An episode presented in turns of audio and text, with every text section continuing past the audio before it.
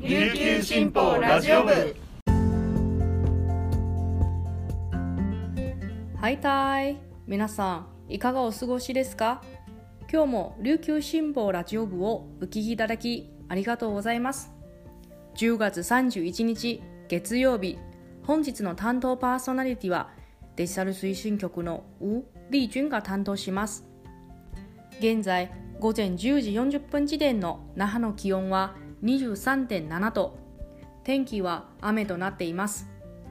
大家好。我是今天的新闻主播吴丽君。さて皆さんは昨日国際通りに行かれましたでしょうか？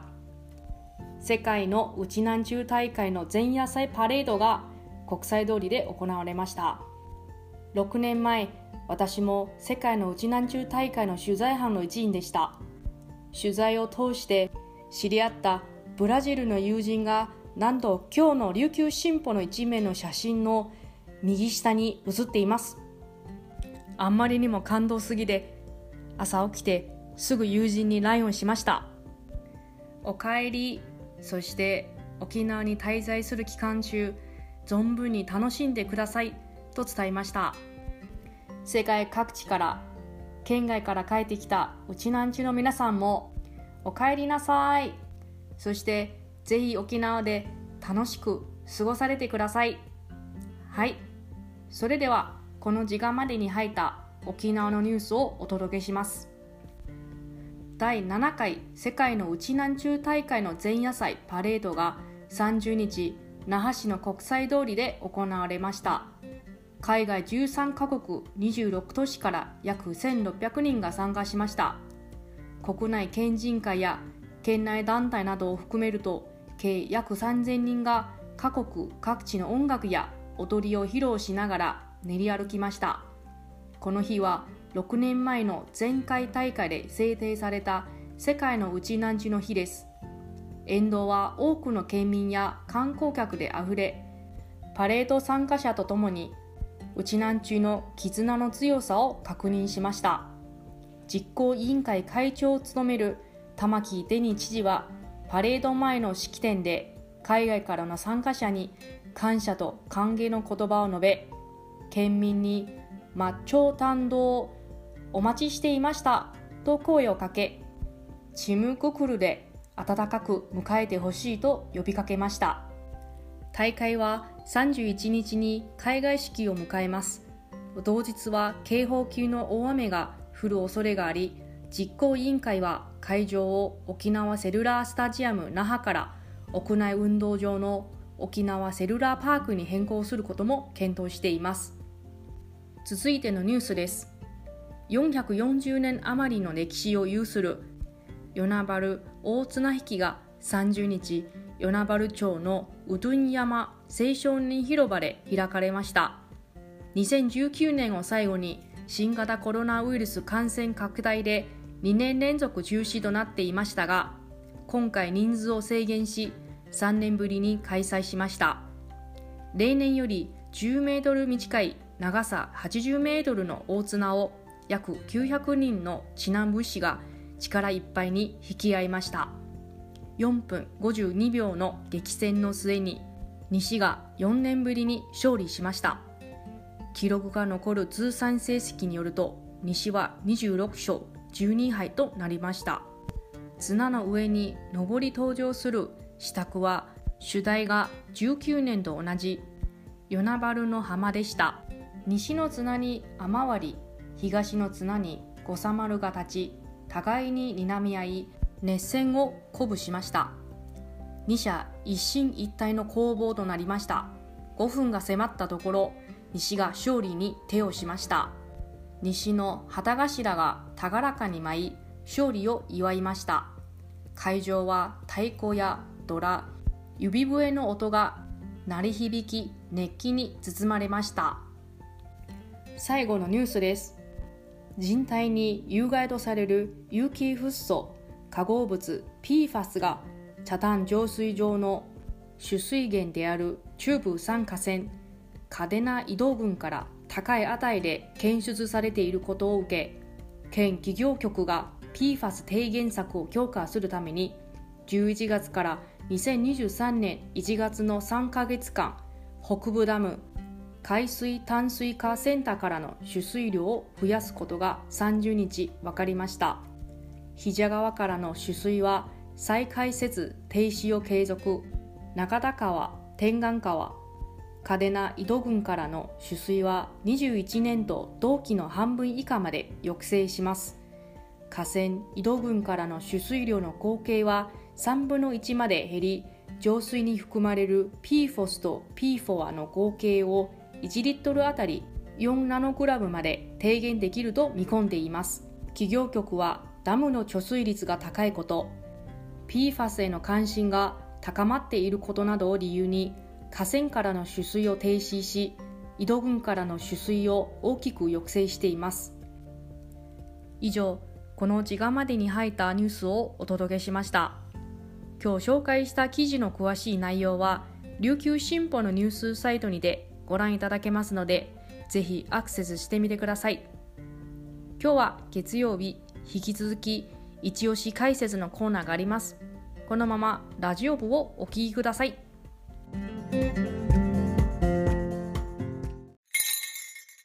琉球新報読者は無料って CM 読者じゃない私にはいいことないのでしょうか？というメールが来ていましたが安心してください。スマホパソコンでサクッと読めちゃう琉球新報デジタル。あなたにもおすすめしたい理由がちゃんとあるんです。詳しくは新報デジタルで検索。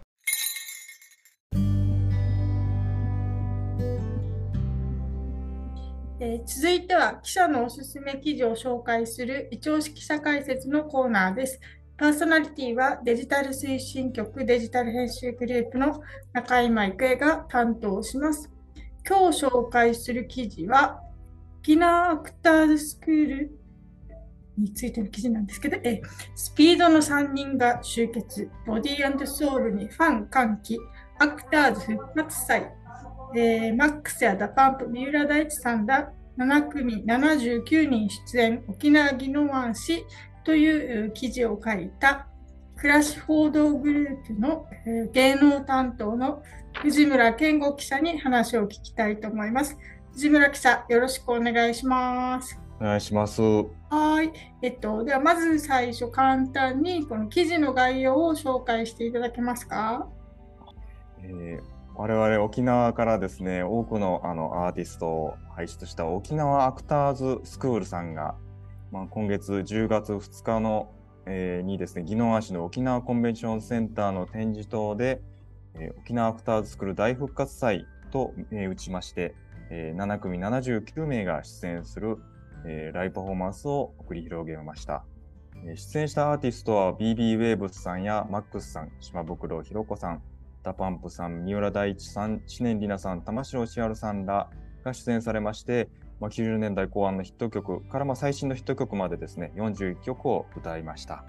非常にあの懐かしい、えー、方たちも含めてですね集合して、まあ、今現在を輝いているアーティストも含めてあの素敵なステージを繰り広げてくれまして、大盛り上がりののイベントとなっておりました。すごいそうそうたるメンバーですね。そうですね。なかなか。なるほど。で、えっ、ー、と、実際これ藤村さん現場で取材したと思うんですけど、当日その会場の様子とかですね、はい、お客さんの雰囲気でど,、どういう感じでしたか、はい。まあ、当日はまあ3500人があの訪れた会場なんですけれども、まあ、僕自身、えーまあ、30代後半なんですけども、本当に30代後半から40代のお客さんがですね、子供と一緒にあの来ている姿が非常に感じられました。また、あとはアクターズスクール、アクターズスクールの卒業生も、あのおそらくたくさんいてですね、あのまあ、最初に BB ウェーブスさんのステージがあったんですけども、まあ、たくさんの BB ウェーブスという、まあ、アクターズの選抜メンバーが踊っているところにですね、まあ、熱い視線を注ぎながら、ちょっと自分も体を動かしながら、あのもう楽しんでいるというような光景が広がってですね、なんていうか皆さん、本当に、まあ、青春時代に戻ったかのような、あのすごい活気にあふれた、えー、会場がその場にはありましたね。うん。もうアクタースクールって言って本当に90年代後半ねなんかすごいもうやっぱり、はい、あのなんて言うんだろう。あのみんなの憧れの存在っていうのかな、まさに私も多分同時代というか、あの周りにアクターズ行ってるよっていう子もいてですね、すごい羨望の眼差しで見ていたんですけど、はい。本当にすごくこう、まあ、憧れの一つでもあったのかなと思うんですけど、今のアクターズスクールっていうのは、この、まあ、えっ、と、養成校っていうのかな、あの、スターを目指す、うーという人たちが通う場所として運営はされているんでしょうか？はい。えーまあ、今現在のアクターズスクールは、まあ、かつてのものと少し形を変えて、えーうん運営がされてます。まあ、かつてのアクターズスクールというところはですね、まあ1983年にあのマキノ正幸さんという方が設立した芸能学校でして、まあ、1990年代後半に、まあ、ライジングプロホールディングスの、まあ、現在の平哲夫代表と、まあ、タッグを組んで、まあ、 MAX さんや、まあ、スピードさん、 DA PUMP といったアーティストをどんどん世の中に出して非常に注目を集めました。で、えー1998年にですね、日本武道館で行われたアクターズの選抜のオーディションにはですね、全国からあの約5万人以上の応募があったという、もう非常にですね、もうもう沖縄をとても芸能の力で注目させたというすごい学校だったんですが、まあ、ちょっとまあ芸能界ならではの吸ったもんだが、えーありまして、えー、とだいぶ活動を縮小することになりまして、えーまあ、なったんですけども牧野さん自身はですね2010年代も本当にあの、まあ、一人でも沖縄からスターを出すということでアクターズスクールとしてあの生徒を育ててました。で、えーまあ、今回ですね、まあ、タッグのきっかけの一つにもなったものとして言えるのが2019年に琉球新報社がですね沖縄アクターズスクールさんとライジングプロホールディングスさんと共催であの次世代スター発掘ワールドプロジェクトというものを、えーやったんですが、うんまあ、こういったあの、えーオーディションの経緯などもあって、まあ、近年また牧野さんと平さんが再タッグを組むとうんいう流れが、えーできました。で、えーまあ、その過程でですね、えー今現在ちょっと牧野さん自身がコロナもあってで、また高齢というのもありまして、まあ、81歳を超えてらっしゃいますので、少しレッスンというものは少し控え気味にはなっているようなんですが、まあ、現在もあの先ほど申し上げましたオーディションを勝ち抜いた塩間里夫さんと、まあ、2人の生徒がアクターズの生徒として、えーまあ、デビューする日に向けて練習をしているという状況です。なるほど、なるほど、なるほど。うー。んで、あの、この、えっと、まあ、復活祭の話にちょっと戻りたいんですけども、当日実は私も配信で見てまして、えっとね、配信も3000円だったから、3000円でこんな、なんかすごはい。い皆さん勢ぞろいのステージ見れるなんてすごいと思いながら、はい。はい。すごい見てたんですけど、やっぱりこう、はい。当時が、こう、なんて言うんだろう、あの、呼び起こされたっていうか、あの、はい。毎週土曜日だったかな、ブンブンっていう、はい。あのね、テレビ番組してて、あの、学校から帰ってきたらすごい見てました、ブンブン。あ BB ウェーブスのね、はい人たちが出てたのを見てて、あのすごいいろいろなんか当時の本当に青春のなんか香りとともに、なんかいろいろ思い出したりしながら見てましたけど、ーはい。あのなんて言うんだろう。単なる同窓会じゃなくてやっぱりこう、はい。プロフェッショナルとしてステージに立ってきた人たちのはい。思いっていうか本当に何だろう。ただ懐かしいだけじゃなくてやっぱりこうお客さんに見せるあのステージをちゃんとなんかあの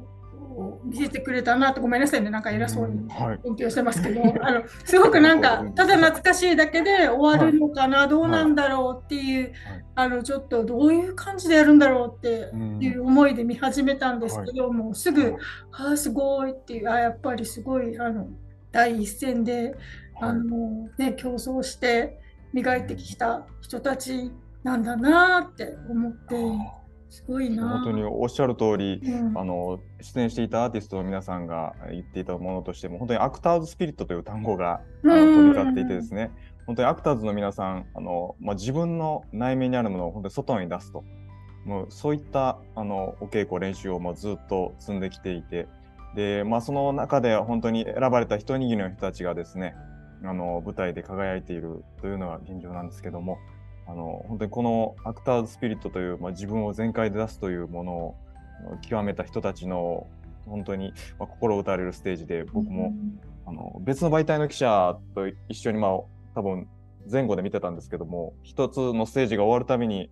いやーすごいねというのをお互い見合わせながら顔を見合わせてあのつぶやいてましたね。あ、なかなかそういう場面ってないですよね、取材しながら。そうですね、取材しながら、まあ、淡々と見ながらメモを取るというのが多いんですけど、うん。もう途中からメモをそっちのけで、もう普通に手拍子打ちながらとか 楽しんでますね。なるほど。中でもこう一番盛り上がり見せてたなっていうのはどうどのどういった場面だったんでしょうか？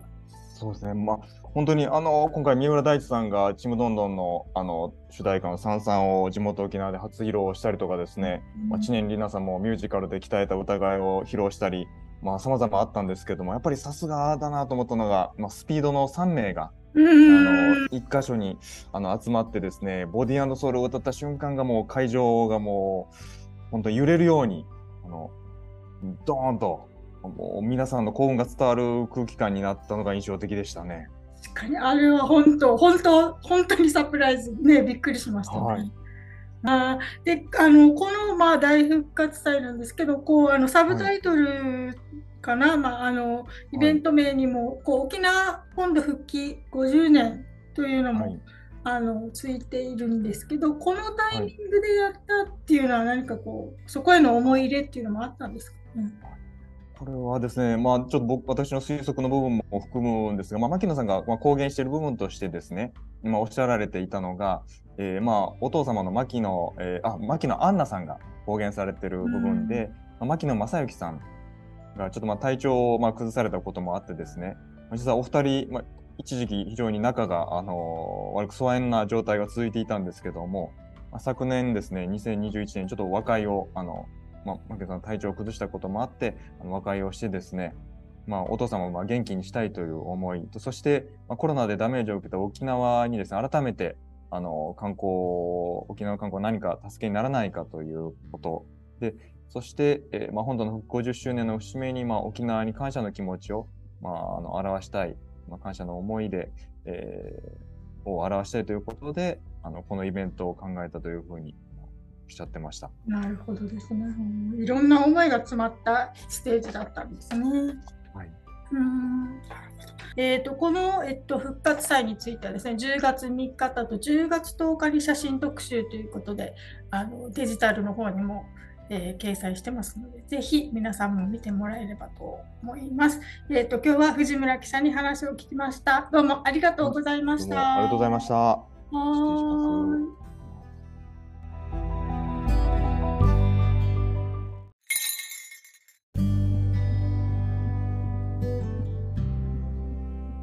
本日の一押し解説いかがでしたでしょうか？記事の方も合わせてぜひチェックしてみてください。そしてラジオ部へのご意見ご感想も募集しています。概要欄にあるメールアドレスまでぜひお寄せください。本日も最後までお聴きいただきありがとうございます。それではまたお耳にかかりましょう。さようなら。